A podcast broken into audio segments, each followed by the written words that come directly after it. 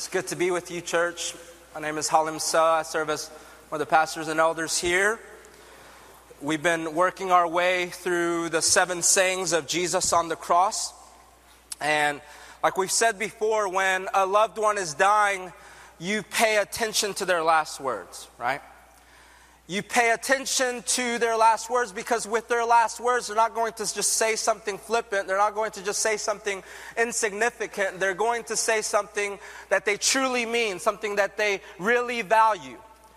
You pay attention to the last words being spoken when your mom is dying. You pay attention to the last words being spoken when your, do- when your dad is dying. Well, how much more when your God is dying? And not just dying, but dying for you. Let's look at the sixth saying of Jesus on the cross. John chapter 19, verse 28. After this, Jesus, knowing that all was now finished, said, I thirst. A jar full of sour wine stood there, so they put a sponge full of the sour wine on a hyssop branch and held it to his mouth. When Jesus had received the sour wine, he said, It is finished. And he bowed his head and gave up his spirit. It is finished. Three words in English, but in the original Greek, it's only one word. Jesus uttered only one word here at the cross, and it's the word tetelestai. You say it with me, tetelestai? Tetelestai. It just sounds cool, doesn't it? A.W. Pink once said that it is finished is but one word in the original, yet in that one word is wrapped up the gospel of God, all assurance, and the sum of all joy. Charles Spurgeon said this An ocean of meaning in a drop of language, a mere drop, for that is all that we can call one word, tetelestai. Yet it would need all the other words that ever were spoken or ever can be spoken to explain this one word. It is altogether immeasurable, finished it was a conqueror's cry. It was uttered with a loud voice. There's nothing of anguish about it. There is no wailing in it. It is the cry of one who has completed a tremendous labor and is about to die. And before he utters his death prayer, Father, into your hands I commend my spirit, he shouts his life's last hymn in that one word, tetelestai. Tetelestai perhaps the greatest single word ever spoken in human history. Perhaps there is no other single word that has ever been spoken. Perhaps there is no other single word that has ever been written down that can better show us the greatness of Jesus than this one word, tetelestai. It means finished. It means accomplished. It was always a happy word. It was a victorious word. It was a word of accomplishment. Whenever you saw it, you were happy because it meant that something was finished, something was completed. But there was a particular usage of it that I think will help us understand what Jesus meant by it. It meant debt paid in full. It meant debt paid in full. You see, during this time, whenever you incurred a debt that you couldn't pay back, you were put into what's called a debtor's prison. And so imagine owing something and you just can't pay it back.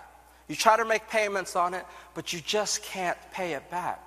And so you get thrown into prison. And when you get thrown into prison, they write down a list of all your debts everything that you owe, all written down. And you have to stay in prison until all of it, until all of it is fully paid off. But how can you? How can you pay it off? You couldn't pay it off when you were free, when you were free to work. You're in prison now. How could you pay it off? Well, you couldn't. And so the only way that you could get out of debtor's prison was if somebody else came on your behalf and paid the debt off for you. And so, can you imagine the feeling?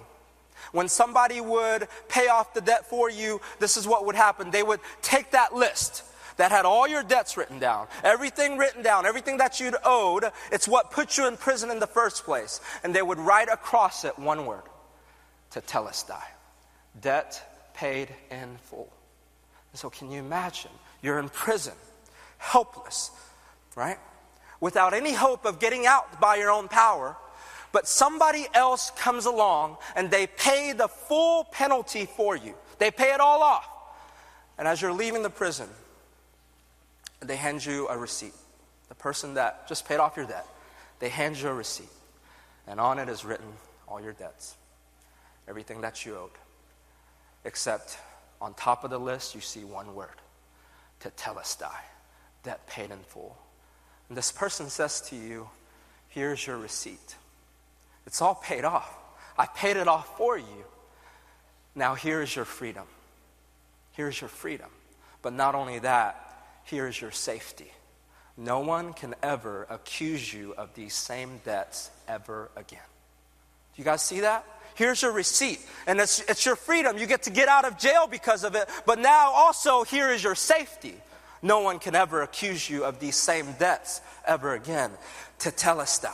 This is the word that Jesus said on the cross. Are you seeing the connections? Do you see the greatness of this one word? Do you see how it points to the greatness of Jesus and everything that he accomplished for us? You do? Well, we can go home now, right? we, can all, we can all go home. It's all done. But no, there's more. Spurgeon said there's an ocean of meaning in this one word, right? And so let's look deeper. Well, let's ask the most obvious question first. Jesus said, It is finished. Well, what's been finished? What's been finished? Well, to really answer this question, to really look deeply at what this word means, we have to do an Old Testament lesson. We have to do a little bit of an Old Testament lesson. So, you guys ready? We're going to be covering a lot of material, a short period of time, so stay with me, okay? Sin enters into the world through Adam and Eve. Sin enters into the world through Adam and Eve. And starting with the sin of Adam and Eve, the way that God deals with the sins of his people is through a blood sacrifice. Through a blood sacrifice. You see, God is just. And because he is just, he demands that payment be made for sin. Sin has to be dealt with. But he's also merciful, isn't he? And because he's also merciful, the blood that he demands the blood that needs to be shed, He has provided a way where it's not your own blood, but the blood of a substitute. The blood of a substitute. Remember, the wages of sin is what? Death, right? Death. So Hebrews 9:22 tells us, without the shedding of blood, there is no forgiveness of sins. Unless blood is shed, there is no forgiveness of sins because there's life in the blood. And this is the case all throughout the Old Testament. That's what the book of Leviticus is all about. Remember the book of Leviticus? It's the book that always throws off your Bible reading plan every year. It is dense. There's a lot of complicated stuff in it. Um, but simply put, the whole book is about God setting up a sacrificial system. Him setting up a sacrificial system by which the blood of bulls and goats are spilled instead of the blood of his people. It's called atonement. It's called atonement. The demand for the payment of sin being satisfied, atoned for. Right? And so in Leviticus 16, we have the description of what's called Yom Kippur, the Day of Atonement. It was considered the holiest day of the year by the Israelites. It was a day when sins were dealt with. It was a day when the high priest would take two goats and he would present them before God at the door of the tabernacle. And he would take the first goat and he would pull its head back and he would take a sharp knife and slit its throat. Blood being shed and the goat dying, being sacrificed. He would take the blood, then go into the tabernacle, into the Holy of Holies where the presence of God dwelled, and he would sprinkle the blood on what's called God's mercy seat. Why?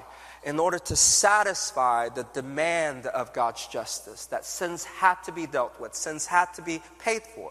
But then he would come out of the tabernacle and he would take the second goat, the living goat, and he would put both of his hands on the head of the goat. But instead of killing this goat, what he would do is he would confess over it. He would confess over it. Leviticus 1621 says, All the iniquities of the children of Israel, and all their transgressions, and all their sins, putting them upon the head of the goat. He would just list the sins one after another. So imagine being there. You're one of the Israelites. All your sins. Can you think of some sins in your head? The high priest would call it out, one after another all your sins out loud. And then the sins of your wife. And then the sins of your children.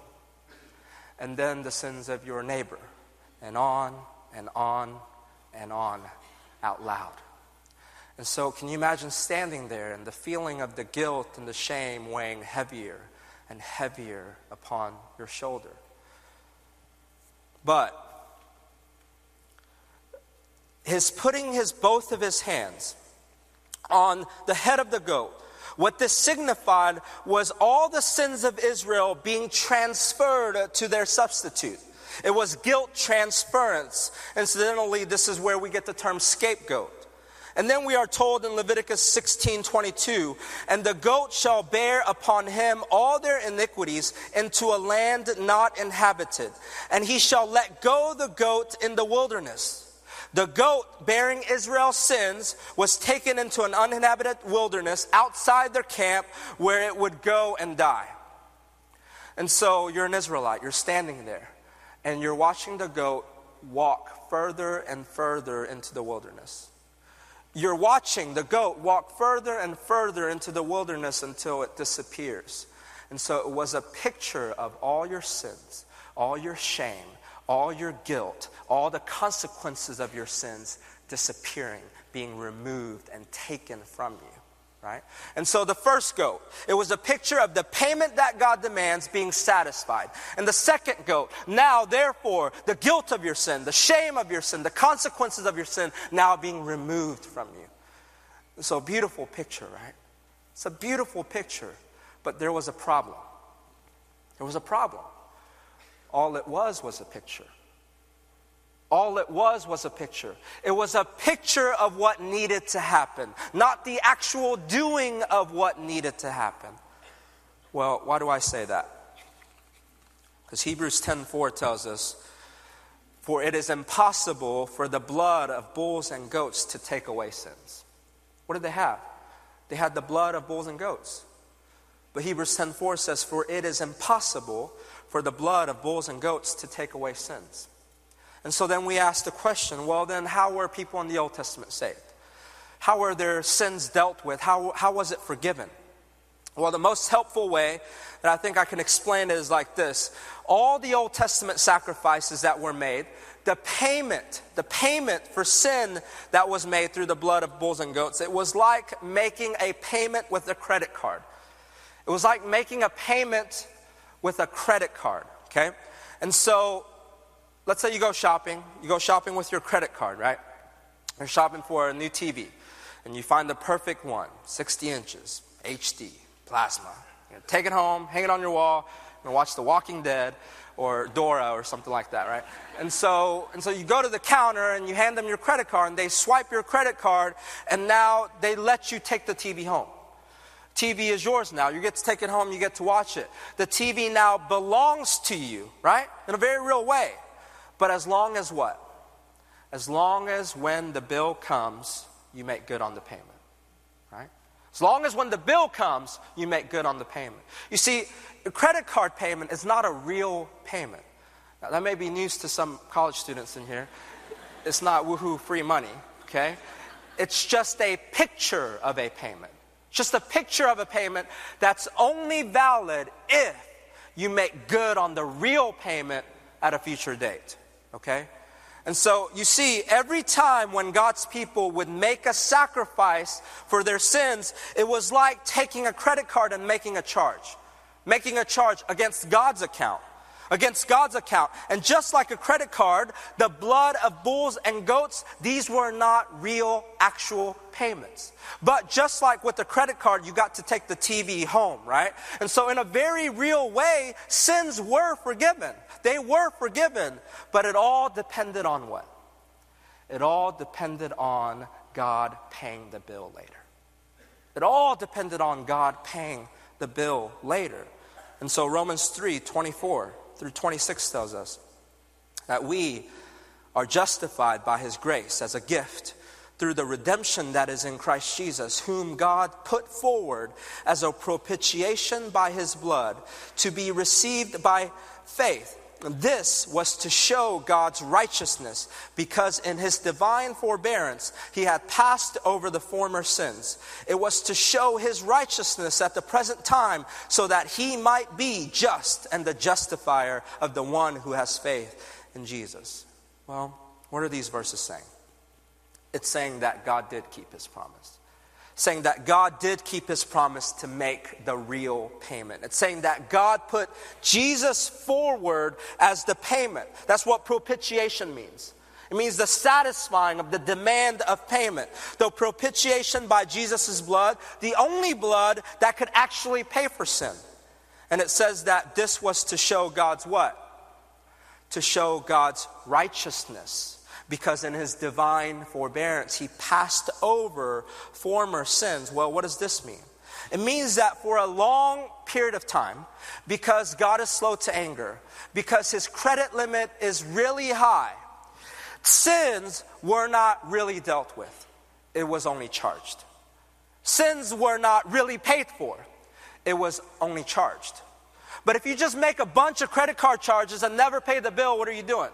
You're committing credit card fraud, right? You're committing credit card fraud. And so God forgave countless sins through the blood of bulls and goats because He promised that one day He would make the true payment. But if He never does, it would prove Him to be a liar, it would prove Him to be a fraud.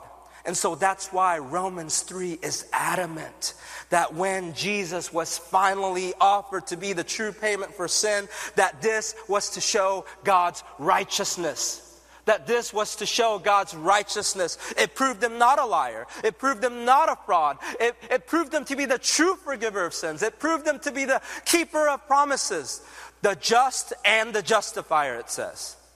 He is just. And so he demands the payment for sin. But because he's also the justifier, he provides the payment. Right? He himself provides the payment.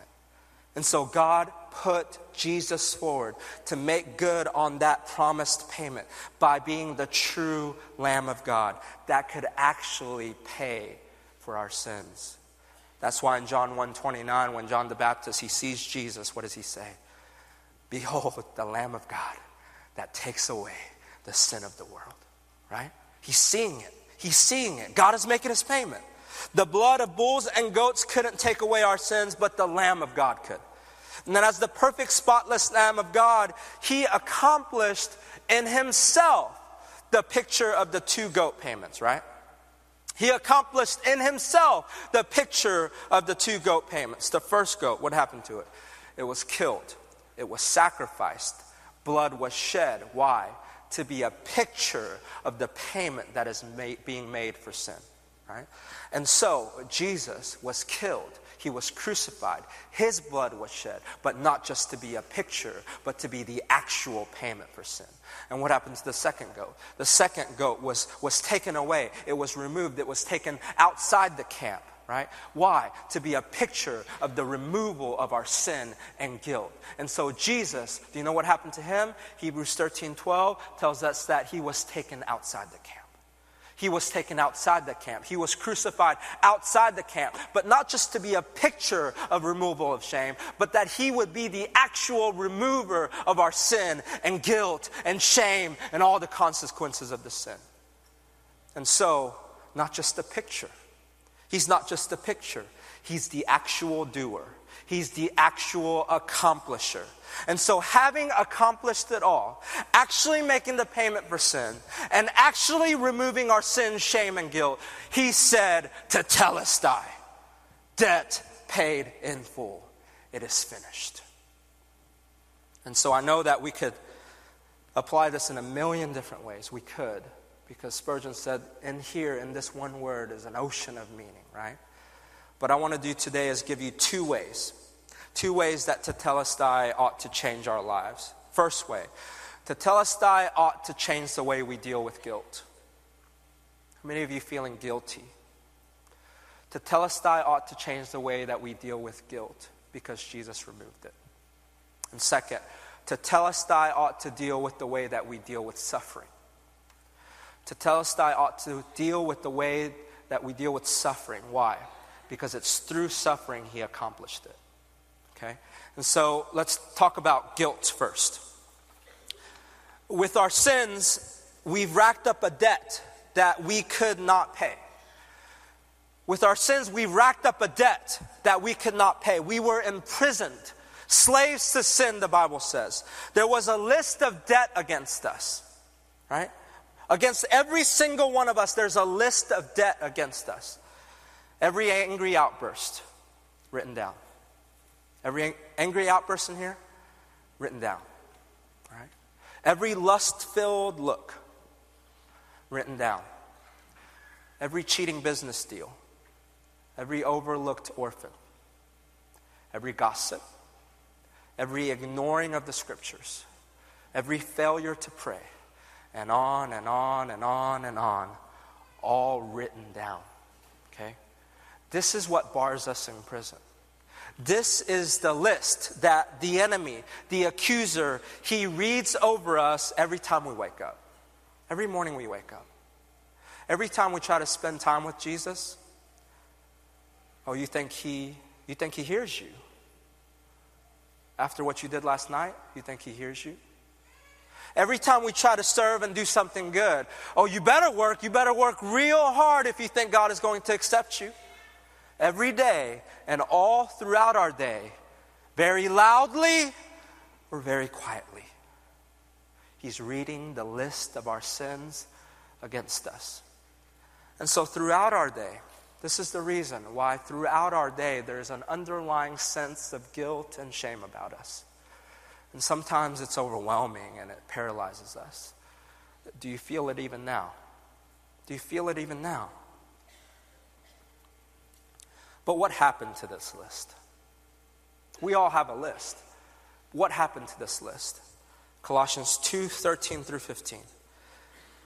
And you, who were dead in your trespasses and the uncircumcision of your flesh, God made alive together with him, having forgiven us all our trespasses by canceling the re- record of debt that stood against us with its legal demands. This he set aside, nailing it to the cross. He disarmed the rulers and authorities and put them to open shame by triumphing over them in him. The record of debt that stood against us with its legal demands, what happened to it? It was nailed to the cross.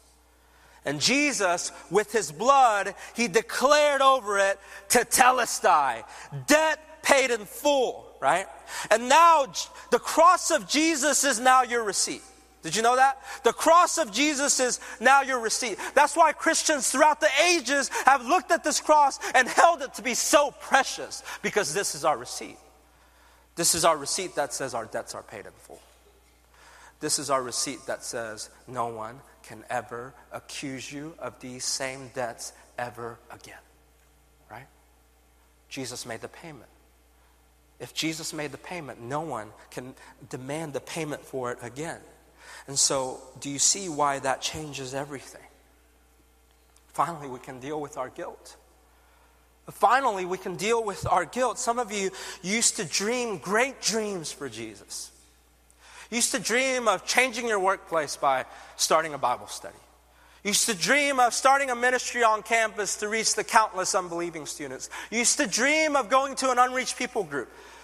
But then the guilt of sin set in, didn't it? How are you going to do that? You sin all the time. The guilt of sin came in and it weighed upon you and it paralyzed you, didn't it? The enemy, the accuser, he started reading the list of your sins against you, didn't he? But the next time he does, this is what you tell him. You say, Yes, I know my accuser.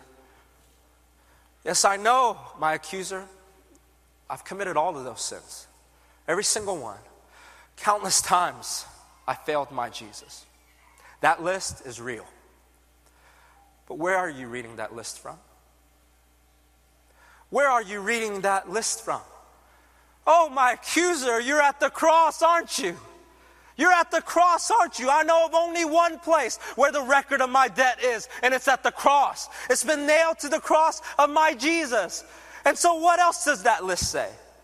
What else does that list say? You read the entire list of my debts against me, but you forgot one word. You forgot to read to me one word. What does it say? Tetelestai. Debt paid in full. My Jesus paid all my sins. So shut up, accuser. My Jesus paid all of my sins. That's how you deal with your guilt. And it ought to change the way you pray, too. Another way that we try to deal with our guilt is by when we've sinned, we go to God and we pray, right? God, I'm sorry. Messed up again. I did it again. Will you be merciful to me? Will you be gracious to me and forgive me of my sins? We pray like that, and we ought to pray like that. We need God's mercy, we need His grace. But because of the tetelestai of Jesus, because He paid it in full, did you know that we could pray something more? We could pray something more. Not just, God, will you be merciful to me? Will you be gracious to me and forgive me of my sins? But God, will you be just? God, will you be just to forgive me of my sins? Because Jesus paid for my sins. He paid it all, Lord. And will you honor now? Will you honor now the payment that Jesus has made on my behalf? Will you be just to forgive me of my sins? Because of Tetelestai, because our sins have been fully paid for, Yes, God's mercy is pleading with him to forgive us. But not only God's mercy, now God's justice is demanding that we be forgiven. Did you know that? His justice too. It's right of him to forgive us. It's right of him. It would be wrong of him to demand two payments for sin. Jesus already paid it all. He is just. He is right of him to forgive us of our sins. So, do you see what that does to your prayer? Well, you ask, where does it say that in the Bible? 1 John 1 9 says that. If we confess our sins, he is faithful and just to forgive us our sins and to cleanse us from all unrighteousness. If we confess our sins, it doesn't say He is faithful and merciful to forgive us of our sins. It doesn't say He is faithful and loving to forgive us of our sins. Of course, He's merciful. Of course, He's loving, but that's not what it says. It says He is faithful and just to forgive you of your sins. And if we pray like that, I promise you, you'll feel the weight of your guilt and shame lift. And you'll get to dream those great dreams once again. And so, tetelestai changes the way you deal with guilt. Secondly, tetelestai changes the way you deal with your suffering. It changes the way you deal with your suffering. Something bad happens, right? Something bad happens to us. How do we deal with it? How do we interpret it? Something bad happens and we interpret like this, we may think, well, maybe God is punishing me for some sin. Right? Maybe God is punishing me for some sin. But in light of Tetelestai, is that true? Something bad happens and we think, well, maybe evil is, evil is winning somehow. Maybe Satan is triumphing in this world somehow. Well, in light of Tetelestai, is that true? Let's look deeply at Tetelestai. Remember, Tetelestai is a cry of victory. It's a cry of victory. You know, you and I, we don't have trouble seeing it as victory because you know and you know and I know that the resurrection happened, right? Jesus got up from the grave. He conquered sin and death. We know that. We don't have any trouble seeing it as victory. But imagine being one of Jesus' disciples at this time. Imagine. What are they going through? Here's this one in whom we've placed all of our hopes and dreams, and now he's captured. And out of fear, out of being scared, we ran away. We abandoned our Jesus. He was, for this Jesus, we, we left our homes, didn't we? For this Jesus, we left our jobs. He was so wonderful. Every time he spoke, it felt like our hearts were going to jump out of our chest. There was nobody like him the way that he would uh, speak and embrace and pay attention to the lowliest of people. There was nobody like him. But now he was hanging on a cross. He was dying. We could hear his breath becoming shallower and shallower. And then all of a sudden he cries out, to Tetelestai! It's a cry of victory, and we're thinking to ourselves, what is happening right now? He, he must be confused. He must be hallucinating. See, because there's nothing about the cross that looks victorious. We think to ourselves, he must be hallucinating. The people closest to Jesus were reading the cross as a disaster. They were depressed, they were sad, they were scared. Remember the disciples? What were they doing? They were in a house, doors locked, windows shut, scared. Do you remember what Mary Magdalene did? She went to the tomb, and when she saw that it was empty, she didn't begin to celebrate, oh, he must be risen. Instead, she walked around crying, asking people, Did you take the body of my Lord? Did you put his body somewhere? The people closest to Jesus were reading it as disaster. They couldn't imagine anything worse happening. But what was really happening? What was really happening? Jesus was saving them, right? He was saving them. The people closest to Jesus were reading it as disaster. They couldn't imagine anything worse happening, but what was actually happening? He was saving them. He was paying for their sins. He was working salvation for them. That's what he was doing. That was, that was what was actually happening. So oftentimes when bad things happen, we read it as disaster. We can't imagine something more terrible happening. Some of you have gone through it. Some of you are going through it right now, right? Everything seems to be falling apart. Satan seems to be winning. Evil seems to be triumphing. Whatever is happening, we're reading right now as disaster. But do you know what's actually happening? God is saving you. He's increasing your faith, He's making it genuine. You see, it's easy to believe when everything's going well, everything's going right. But when everything's falling apart, will you still believe? He's making your faith genuine. Some of you have experienced a loss. You lost something precious, deeply precious. Do you know what God's doing? He's saving you. He's forcing you to let go of things that you hold so dear. He's loosening the grip on some things in your life that you're clinching to, right? Why? Because He's saving you. He, he's trying to show you that Jesus is enough, that He's more than enough. You know, someone once said that you may never know that Jesus is all that you need until Jesus is all that you have? Someone once said that you may never know that Jesus is all that you need until Jesus is all that you have. God is trying to show you that Jesus is all that you need. My son Malachi, for Christmas, he got a set of bow and arrows, like a toy, toy bow and arrow set.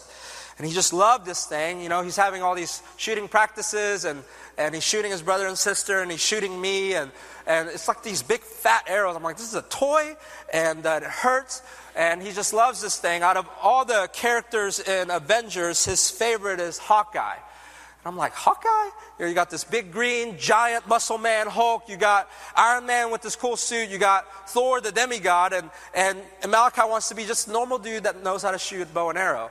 And it's strange, you know. And uh, for the longest time, he thought his name was Hot Guy, not Hawkeye. So he kept telling people he wanted to be Hot Guy. And, um, and so, all that to say, he just loved this bow and arrow. And, uh, but you know, like all cheap plastic toys, it broke one day. It just cracked in half. And um, so he comes into our room, he's just weeping, he's just broken, he just looks so pitiful. And um, you know, as a parent, you kind of laugh, but you're also hurt, you're sad. And, um, and so, but what Angela and I knew that Malachi didn't know was that because of the craziness of Christmas, we had another brand new set of bow and arrows in our closet. And it wasn't just a regular, uh, same one, it was the upgraded version. It was called the Zombie Slayer version, okay? Zombie slayer, bow and arrow in our closet. And if it was up to us in that moment, apart from God's grace allowing us to slow down and think, we would have just gotten it and given it to him right away to see the smile on his face, you know? But in God's grace, he, he made us pause and He made us think and He made us realize that what Malachi needed most right at this time was to grieve a loss, for him to lose something, for him to go through something in his kid heart that he's interpreting as disaster. He couldn't imagine anything worse happening to him, right? He needed to learn that the things in this world are going to break, that the things in this world aren't meant to truly satisfy his heart. And so, the best thing that we could do for Malachi in this time was for him to experience a loss, even a small one, but one that would help his heart learn something about this world that we want him to learn that it's fleeting, right? That it's temporal. But our hearts still ached. We wanted to go get that new bow and arrow and give it to him and see the smile on his face once again. But instead, we just held him, just kept telling him, as he grieved the loss of his precious bow and arrow, it's okay. Jesus is better. Jesus is better. And so, church, something bad has happened. Right? Something bad has happened. And we're seeing it as a disaster. And if the best thing for us is for God to immediately make it better, if that's the best thing for us, He will. He will. He has the power to. He in his closet is the setting the new thing, whatever you lost, it's there, right? He has the power to immediately make it better. And many of us have, have experienced that. Something has gone wrong and God immediately makes it better. If that's the best thing for us, that's what he'll do for us. He's a good father. He's not a cruel father. But if the best thing for us is for us to experience a loss, for us to experience something that we're reading as tragedy because he's increasing our faith and making it genuine, because he's loosening our grips on anything that's not him. If that's the best thing for us, then that's what he'll do. But he's a good father. He knows that it hurts, he knows that you're in pain, and he'll hold you through it all. See, the tetelestai of Jesus, it shows us that when everything looks like it's falling apart, when everything looks like all hope is gone and everything is lost, that what's actually happening is that God is busy. He's at work. He's rescuing you. We can trust Him. Let's pray.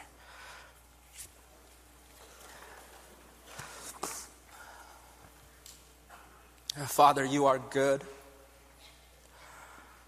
You are good. You know how to give good gifts to your children. You are not withholding. And in Jesus, you gave us exactly what we needed. There was a list of debt against us, held us in prison, held us in bondage.